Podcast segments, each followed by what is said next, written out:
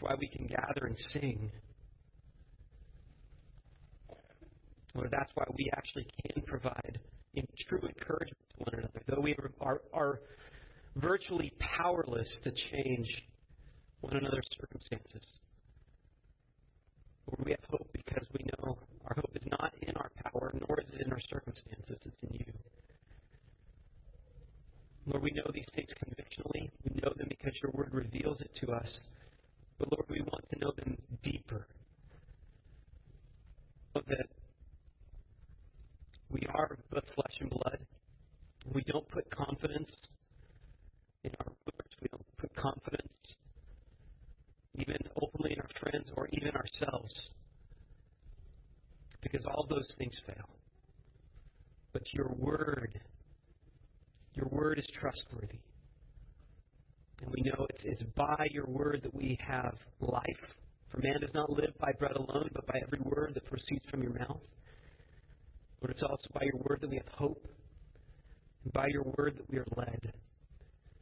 And so I pray that you would be merciful to us and gracious to us, that you would lead us as a church, you would lead us as individuals, that we might rightly understand how we are to live in light of your revelation. So we ask for your assistance even as we look at your word this morning. We pray these things in Christ's name. Amen. George Jeffreys uh, was a notoriously brutal judge who lived during the Puritan era. Am I not? I think I'm, I'm going through. I think we're good. It's not consistent. That's weird. I'm just not consistent. Maybe that's the problem. Starting again with George Jeffreys. Uh, I, he was a judge uh, in the Puritan era in England, and he was notoriously brutal.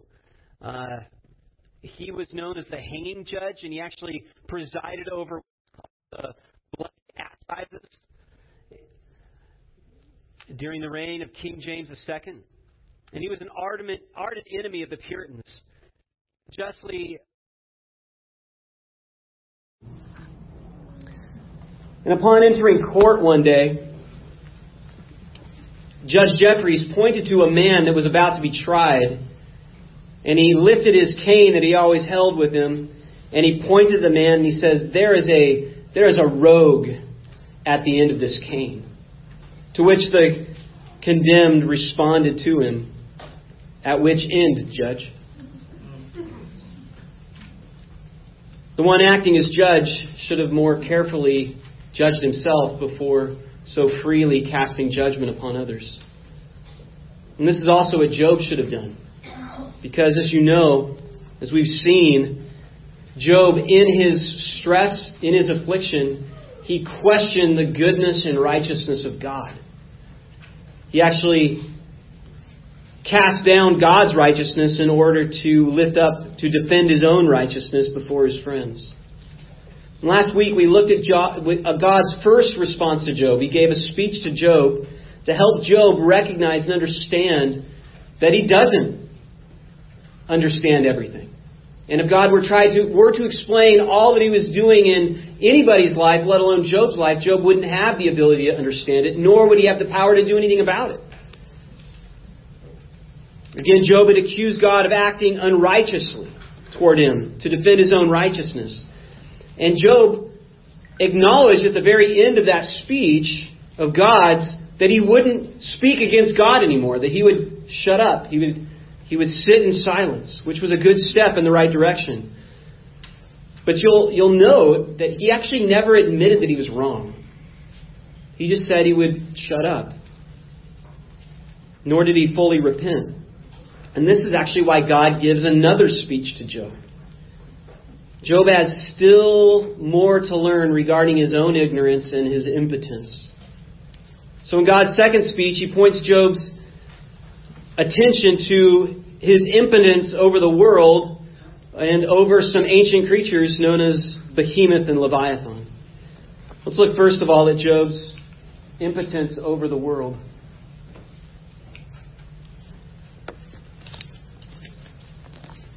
Beginning in verse 6, the Lord asks, or responds to Job out of the storm and says, now gird up your loins like a man. I will ask you, and you instruct me. I remember last week I mentioned that when a person girded up their loins, they would it was a it was a action of getting ready for battle or getting ready to get into a fight. And so what it shows is that the, the fight wasn't over. Job had not yet yielded to God. He was only willing to be quiet. And so the bell rings again and they get ready for round two. And God asks Job in verse 8, Will you really annul my judgment? Will you condemn me that you may be justified? Or do you have an arm like God? Can you thunder with a voice like his? Adorn yourself with eminence and dignity, and clothe yourself with honor and majesty. God, is, God here is essentially asking Job to dress up and play God. Job, if you think you can be God, sounds like it based upon your accusations, well, let's see you dress up and play the part. Right? And in playing God, he would also need to show some ability to exercise power and judgment over his creatures. Right? Because when they step out of line, he would need to hold, put them in check. And if you can't control those things which you have authority over, then your authority is not going to last very long. And that's what God wants Job to realize. So he says in verse 11, Pour out the overflowings of your anger and look on everyone who is proud and make him low. Look on everyone who is proud and humble him. Tread down the wicked where they stand. And actually, verses 11 and 12 form what's called a chiasm. And the middle emphasis of that structure is on the, the, the phrase look or see. God's point is, Job, you don't have even the ability to see all the wicked things around you, let alone to do anything about it. In fact, even if you were to see wickedness, the best you could do is just get angry and make a scene like a toddler. You can't actually do anything about it like I can. When God gets angry, he can create absolute devastation. Job, he just sounds like a whiny toddler. It says in verse 13, hide them in the dust together, bind them in, a, in the hidden place. This is a reference to the grave. So God says, if you can do all these things in verse 14, then I will confess to you that your, your own right hand can save you, Job. God's point is, if you can demonstrate, Job, that you can do a better job than I can, well, then I will listen to your complaint. If not, know your place. I'm the creator, I'm your king, you're the creature. And so when God puts things this way, Job's folly is pretty evident. Right? It's very easy to criticize those in authority over us. When, we, when things don't go our way, when we don't like the decisions they make. Right? It's very easy to play armchair quarterback than to actually grab a football and play in the NFL. And we have to be honest with ourselves here. If, if we're truly going to understand what God's trying to teach Job, we need to recognize that all of us have this very seed of pride when we criticize others, especially those who are put in authority over us. Right? We assume we know better, we could handle things better, we could do better than those whom God has placed in authority over us. This is why students complain about their teachers, or why teenagers complain about the decisions of their parents. Employees complain about their bosses, enlisted men, their officers citizens, they're politicians. Right? I mean, cr- criticizing authorities, I would say, is our national pastime. I mean, that's, that's what most of the news is actually about. And note that when God calls Job a fault finder in verse 2, that's not a commendation. And nor should we think that we deserve any commendation because we're able to point out the faults of people in authority. And that's not to say that authorities always make good decisions. Often they don't. In fact, often they are bad at what they do. But it's arrogant to criticize them and to assume that if we were in that position, we would always make the right decision. We would never make mistakes. And, we, and, and everything we do would work out according to our plan. And everybody would be happy with us. And remember that this, it was this very sin, actually, that led to Korah's rebellion against Moses in Numbers 16. In fact, I'd like to direct your attention there, number 16. We looked at this about a year ago. Number 16, beginning in verse 8. Then Moses said to Korah, Hear now, you sons of Levi. Is it too small a thing for you that the God of Israel has separated you from the congregation of Israel? To bring you near to himself, to do the service in the tabernacle of, of Yahweh, and to stand before the congregation and minister to them? And that he has brought you near him and all your brothers, the sons of Levi, with you? And would you seek the priesthood also? Therefore, it's against Yahweh that you and all your company have gathered. What is Aaron that you grumble against him? As Paul says in Romans 13, for there is no authority except from God, and those that exist have been instituted by God. Therefore, whoever resists the authorities resists what God has appointed. Right? Even though in America grumbling and complaining is common, it's a regular activity, even it's seen as a virtuous activity, this doesn't actually correspond to what the Bible teaches. Such sin needs to be put to death. And beginning in verse 15, God, God draws Job's attention to a creature called Behemoth because he wants to continue to help Job recognize he's in no place to criticize God.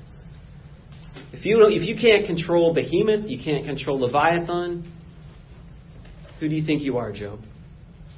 The word Behemoth actually means super beast. Uh, is the word for cow or bovine bull. Uh, it could be translated beast.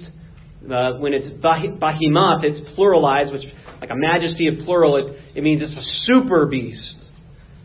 And most modern commentaries assume that, that God is speaking of a hippopotamus here.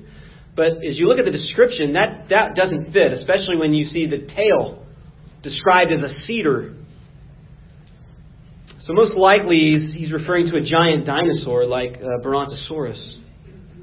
God begins by pointing out Behemoth's power and size. Behemoth is so massive, he's totally unconcerned about weaker creatures like men. Verse 15 Behold now Behemoth, which I made as well as you. He eats grass like an ox. Behold now his strength is in his loins and his power in the muscles of his belly. He bends his tail like cedar. The sinews of his thighs are knit together. His bones are tubes of bronze. Limbs are like bars of iron. He is the first of the ways of God. Let his maker bring near his sword. God's point is only I, his maker, would be willing to confront Behemoth in violence and make the animals submit to me. In verses 20 and 23, 23, God explains that even the landscape, the whole entire landscape around Behemoth submits to him. And you put this in contrast to men. Even though God has appointed men to rule over the world and bring it into subjection, we fight against weeds and against uh, the climate. Everything's against us as we try to even grow a garden. Behemoth is totally unworried. Verse 20 Surely the mountains bring him food, all the beasts of the field play there. Under the lotus plants he lies down in the covert of reeds in the marsh. The lotus plants cover him with shade. The willows of the brooks surround him. The landscape submits to behemoth by giving him comfort, shelter, food, whereas men need to build shelters for themselves in order to survive anywhere. But behemoth, he's fine outside in any environment. He's content. Even when floods come, he's not worried at all. But when floods come upon men, they panic, they flee. God's point is, is, is if super beast, super cow, is greater than you, Job, who do you think you are? And even behemoth Job is impotent compared to Leviathan. So then he brings up Leviathan. And most commentators assume this is referring to a crocodile, which I think is a total head scratcher because it really doesn't fit the description. the text clearly describes some sort of sea serpent. It could be some seafaring dinosaur like a plesiosaur. Uh, I think he's actually describing some sort of sea dragon. The, the, the beast, Leviathan, actually is described as breathing fire in verses 18 and 19. Somebody might say, well, well, no such animal exists. Well, maybe not today, but it did then. And, and we got to remember the point of the book of Job. God's trying to help Job. Job, you don't see everything. You don't understand everything. And, and with your limited knowledge, you think you can explain to me how things should be? I think God even ends his speeches here for people centuries to come after Job who would question God's description about these creatures and say, well, I can't believe in that because I've never seen them. I think there's a warning here. Just because you haven't seen something doesn't mean you know everything. In fact, it kind of proves we don't. Again, we need to recognize who's talking here. It's not Elihu. It's not Eliphaz. It's not Job. Who's talking? God's talking. I think God knows a thing or two about all of his creatures. Moreover, notice at the end of this speech, Job doesn't say, Well, God, that's not fair. You're comparing me to mythical creatures or creatures that died how many years ago? Job doesn't say that. He shuts his mouth because he recognizes the truth of what God's saying. And we actually know from other texts in the Bible that Leviathan is a representative of Satan, the serpent of all serpents. In fact, in Isaiah 27, God tells us that He Himself will slay the Leviathan. Isaiah 27:1. In that day, Yahweh, with His hard and great and strong sword, will punish Leviathan, the fleeing serpent. Leviathan, the twisting serpent. And He will slay the dragon that is in the sea. And you cross reference this to Revelation 20 that describes Christ's return. It says, and he seized the dragon, that ancient serpent, who is the devil and Satan, and bound him for a thousand years, and threw him into the pit, and shut it, and sealed it over him, so that he might not deceive the nations any longer until the thousand years were ended. So when God is referencing Leviathan here, it's very, very purposeful. Because we need to recall who Job's true enemy was. Right? We saw in chapter 1 and 2, too, that the one who brought all these afflictions on Job wasn't God, it was Satan. And yet, who did Job accuse of attacking him? He accused God. And what could Job do in all these afflictions? He couldn't do anything about it anyway.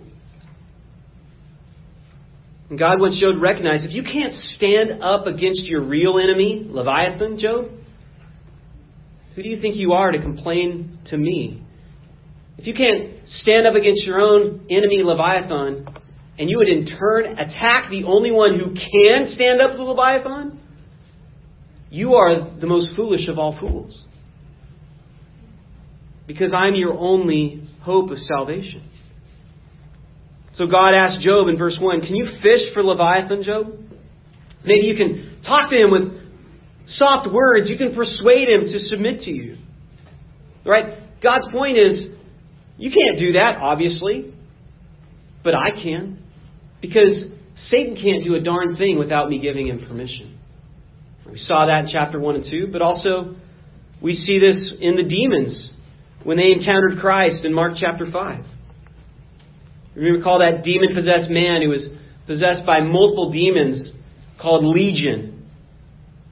And the man with the demons begged him earnestly not to send them out of the country. Verse 11 Now a great herd of pigs was feeding there on the hillside, and they begged him. They begged Christ, saying, Send us to the pigs. Let us enter them. And so Christ gave them permission. The point is, they didn't have freedom to do what they want. They had to ask, they had to beg God for permission. Behemoth, Leviathan, all the demons, are completely under God's absolute control. But Job, you got control over none of these things. So God asked Job in verse 5 Will you play with them as with a bird? Will you bind them with, for your maidens? Will the traders bargain over him? Will they divide him among the merchants? His point is Is Leviathan your pet? Can you catch him and give him as a gift? And even if a person wanted to try and catch Leviathan or even to hunt him and try to pierce him with a spear, it would have no effect. It would only annoy him, it would only get him angry. Verses 7 through 10.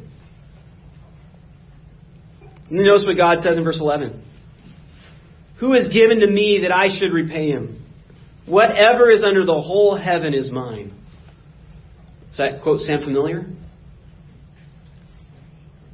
Cited by Paul in the book of Romans.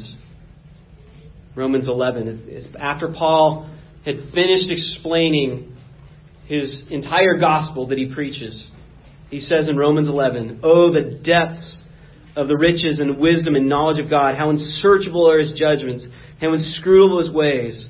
For who has known the mind of the Lord, or who has been his counselor, or who has given a gift to him that he might be repaid?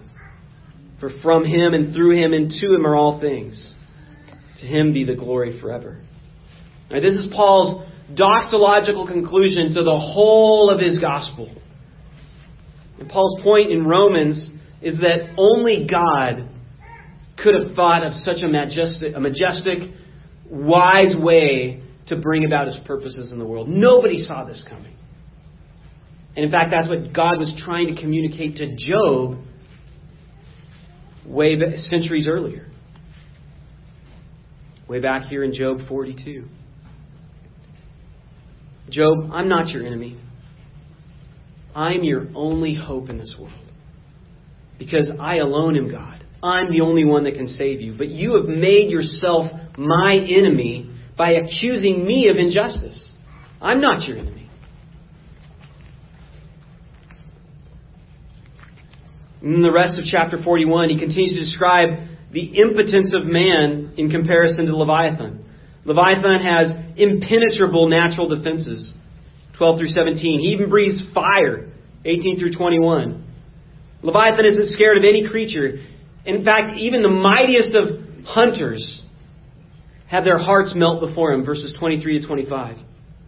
And then in 26 to 29, God says, All the weapons of men are like toys to Leviathan. They're like BB guns against a tank. Doesn't affect him at all. He's impenetrable. It sounds like a crocodile, right? More like Godzilla. Really, you got to scratch your head. Where do people come up with these interpretations? Well, I've never seen a Leviathan, so it must be a crocodile. Missing the whole point of what God's communicating here. In verse 34, he summarized everything we need to know about Leviathan. He looks on everything that is high. He is king over all the sons of pride. Right, God's point here is twofold.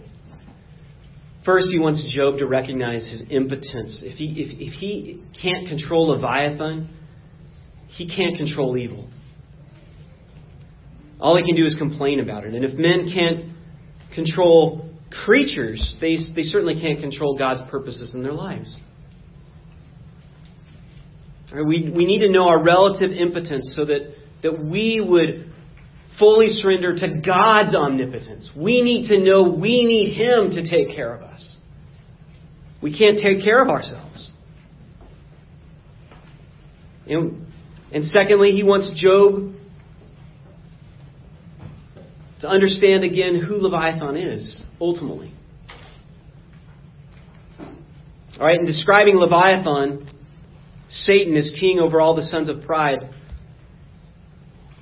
He's implying that Job is more like Satan than God. Because Job has lifted himself up in pride and accusing God, just like Satanas, the accuser, did in chapter 1 and chapter 2.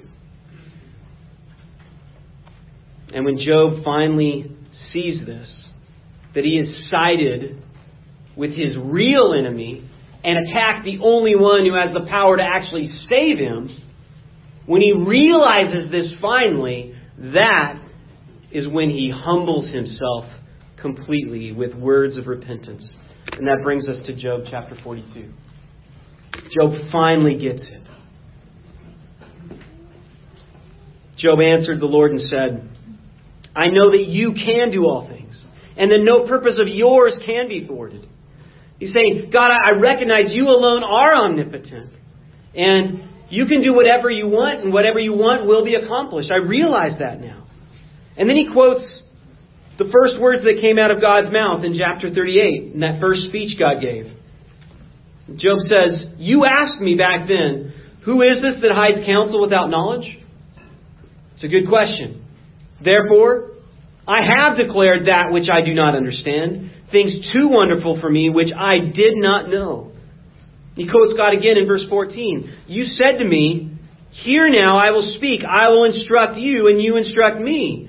So now I realize, verse 5, I had heard of you by the hearing of the ear, but now my eye sees you. And therefore I retract, and this is the key point, I repent in dust and ashes. That's what Job needed to recognize. He had no right to complain and question the goodness, sovereignty, and justice of God. And so he not only confesses he was wrong, he, was re- he repents. In fact, he, he acknowledges what Job, or sorry, what Satan was reluctant to acknowledge in chapters 1 and 2 that God was right. That God's always right. And God had a purpose in allowing Job to suffer. But there is no way that Job could ever have understood what that purpose was. Because it went beyond, way beyond Job's personal afflictions. Because again, Job's suffering became an impetus for this, this scripture which we have received that we too might learn. There's no way Job could have even had a concept of what God would do, not only in providing a scripture for us to understand God's sovereignty and power, but also to understand our greatest need. Remember, God allowed Job to encounter suffering in order to help Job, and by extension, us. He allowed this for us to realize what our greatest needs actually were. Right? It was in the midst of Job's suffering that he realized what his true needs actually were. It wasn't his possessions, it wasn't his children. It was death to this life, forgiveness for our sins, chapter 721. We need a mediator and redeemer, a God man who would intercede for us and vindicate us, chapter 933, and a resurrection from the dead. Job 14:14. 14, also Job 19. Right? God wanted Job to realize that only he could provide those things. Job, your greatest needs are not just comfort and peace. It's not just maintaining the things that you have. Your greatest need is salvation from this life. And only I can provide that. And if I use suffering to help your, your eyes be opened, it's a mercy to you. And it's not just a mercy to you, it's, it's a mercy to anybody who would learn about what I've been trying to teach you in the last 42 chapters.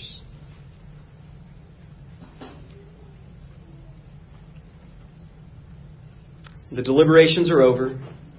The court is now closed. God has declared righteous by Job, and Job acknowledges his foolish pride. And since God's purpose here has been accomplished, the court's closed. It's at this point that now God is going to vindicate Job and restore to him his fortune. The narrative, you'll notice, picks up again in verse 7.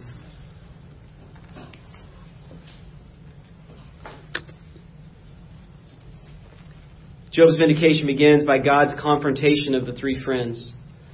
But he only addresses Eliphaz directly. And probably this is because Eliphaz was the oldest and the leader of the, of the bunch. It says in verse 7 It came about after Yahweh had spoken these things to Job that Yahweh said to Eliphaz the Temanite, My wrath is kindled against you and your two friends, because you have not spoken of me what is right, as my servant Job has. This is a stunning statement after especially the last four chapters. Because God has just finished royally dressing Job down because he had falsely accused God of being unjust and unwilling to deal with wickedness. And what Job's three friends actually had said previously about God was more or less accurate. They never describe God in an inaccurate way. If you look at their words, they're accurate words. Again, many of their many of their descriptions of God are repeated later on in Scripture. They never accuse God of injustice, impotence, or failing to rebuke the wicked as Job did. So the question remains why would God say that Job spoke rightly and they spoke wrongly? I mean, we'd expect the opposite. I think it's good to remember where Job's friends erred. They erred in their simplistic assumption that that bad things only happen to bad people and good things only happen to good people. The, the principle of divine retribution. And they sought to imply, they sought to apply that principle to Job's situation and did so completely inaccurately. And it was it was their application of that principle to Job's situation that led Job eventually to doubt the goodness, righteousness, and justice of God. And God knows it. And so what this tells us is it's not just our words themselves that we'll have to give an account for on the day of judgment. It's the implication of our words, the application of our words. I think I'd say even the tone of our words. Because we know we communicate a lot more than just the rigid meaning of a word. This is why a lot of conflicts happen in marriage, right? person says, Well, I only said this, but everybody knows what was meant by what was explicitly said. Well, God's not going to be fooled. And he wasn't fooled by these three friends. It was their error that led Job to eventually mistrust God's character because before they showed up, Job fully trusted God completely. And God's wording here is meant to be stunning and surprising so that we would recognize we would recognize the folly that can even result from good theology. What I mean is, knowing a little bit of truth does not mean that we know all truth. And that can be a very easy trap, especially for Christians to fall into. We know what the Word of God says, but that's about where our knowledge ends. If even we know that. And we need to recognize the error of these wise men was, was very severe. Look at verse 7 again. God says, My wrath is kindled against you and your two friends. Now therefore take for yourselves seven bulls and seven rams, and go to my servant Job and offer up a burnt offering for yourselves. My servant Job will pray for you, and I will accept him, so that I may not do with you according to your folly, because you have not spoken to me what is right. The fact that they must offer both seven bulls and seven rams symbolize that they need complete purification. Like they need both seven bulls and seven rams. Number seven, completion, but you need two different kinds of animals. And notice also, God, even if they do that, God doesn't say He will then accept them. He says he will only accept Job's prayer on their behalf. The point is, they are not in fellowship with God. Only Job is. So Eliphaz the Temanite and Bildad the Shuhite and Zophar the Naamathite went and did as Yahweh told them, and Yahweh, notice this, accepted Job. The implication here is that they were forgiven because Job who was in fellowship with God was willing to pray for them. And the same pattern is reflected in Jesus' prayer on the cross when he said, Father, forgive them, for they know not what they're doing. And also Stephen, when he was prayed for the men who were stoning him, when he said, and falling on his knees, he cried out with a loud voice, Lord, do not hold this sin against them. And when he said this, he fell asleep.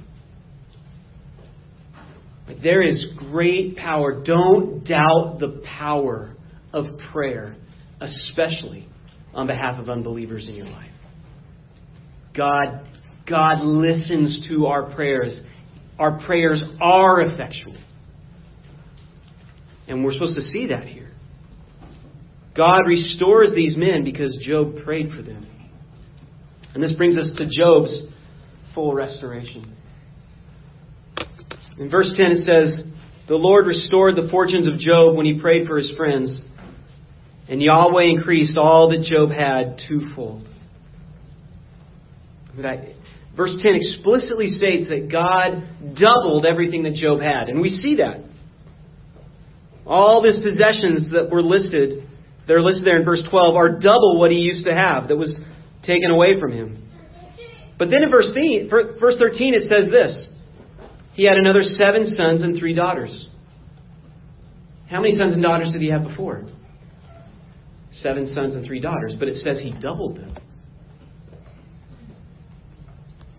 You would expect 20 more children, not just 10. Especially when you know that this is what Job cared about more than anything else that he possessed were his kids. Well, I think the answer is it's implied here. I think the answer is because Job never actually lost them. Because he's going to see them again. When that moment that he prophesied in Job 19 would come about, when he would see them with his own eyes in the flesh, he would see them in the flesh when God resurrects them on the last day. Because God would send them a Redeemer who would save them from their sins and their consequences.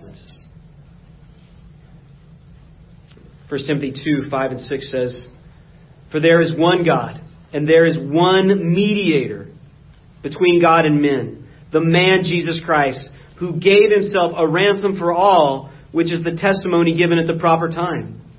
And then in Ephesians 1 it says, In him, in Christ, we have redemption, through his blood, the forgiveness of our trespasses, according to the riches of his grace, which he lavished upon us in all wisdom and insight, making known to us the mystery of his will. What Job didn't understand, we understand now with the revelation. We understand what God was up to all this time. God has made known the mystery of his will according to his purpose, which he set forth in Christ as a plan for the fullness of time to unite all things in him, things in heaven and things on earth, including Job and his children. All 20 of them. And you could say that the purpose of the book of Job is God is trying to make it clear that He is going to set the record straight. For all time, the truth regarding His character and sovereignty. And He does this because He knows that there's going to be time in our lives when we, we don't trust Him. When we do doubt His sovereignty, when we do doubt His goodness, we do doubt His wisdom as it gets played out in our lives when things don't just go not according to our plans, they just don't make any sense on how God could possibly use such evil for good. He knows that. And so He gave us this book that in such time we wouldn't doubt Him. We wouldn't doubt the only one we can run to for salvation. Rather, we would trust Him. The most important thing that we can do in life is to trust our Creator, to fear Him, and to keep His commandments. And to know, to know with absolute certainty that no matter what happens to us in this life, it's not an accident. It's not without purpose. And whatever happens is directed by an all wise, all good, absolutely powerful God. Let's pray.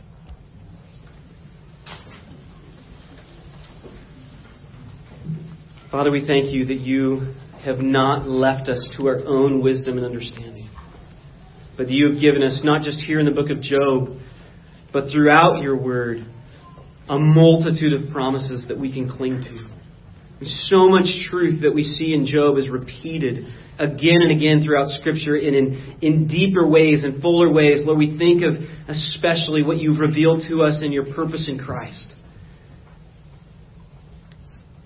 Your plan for redemption.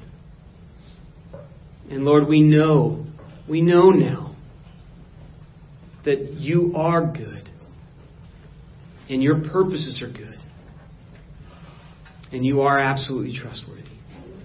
Deepen our conviction in this truth. We ask this in Christ's name. Amen. Very fitting we then get to celebrate the Lord's table together as a body of believers.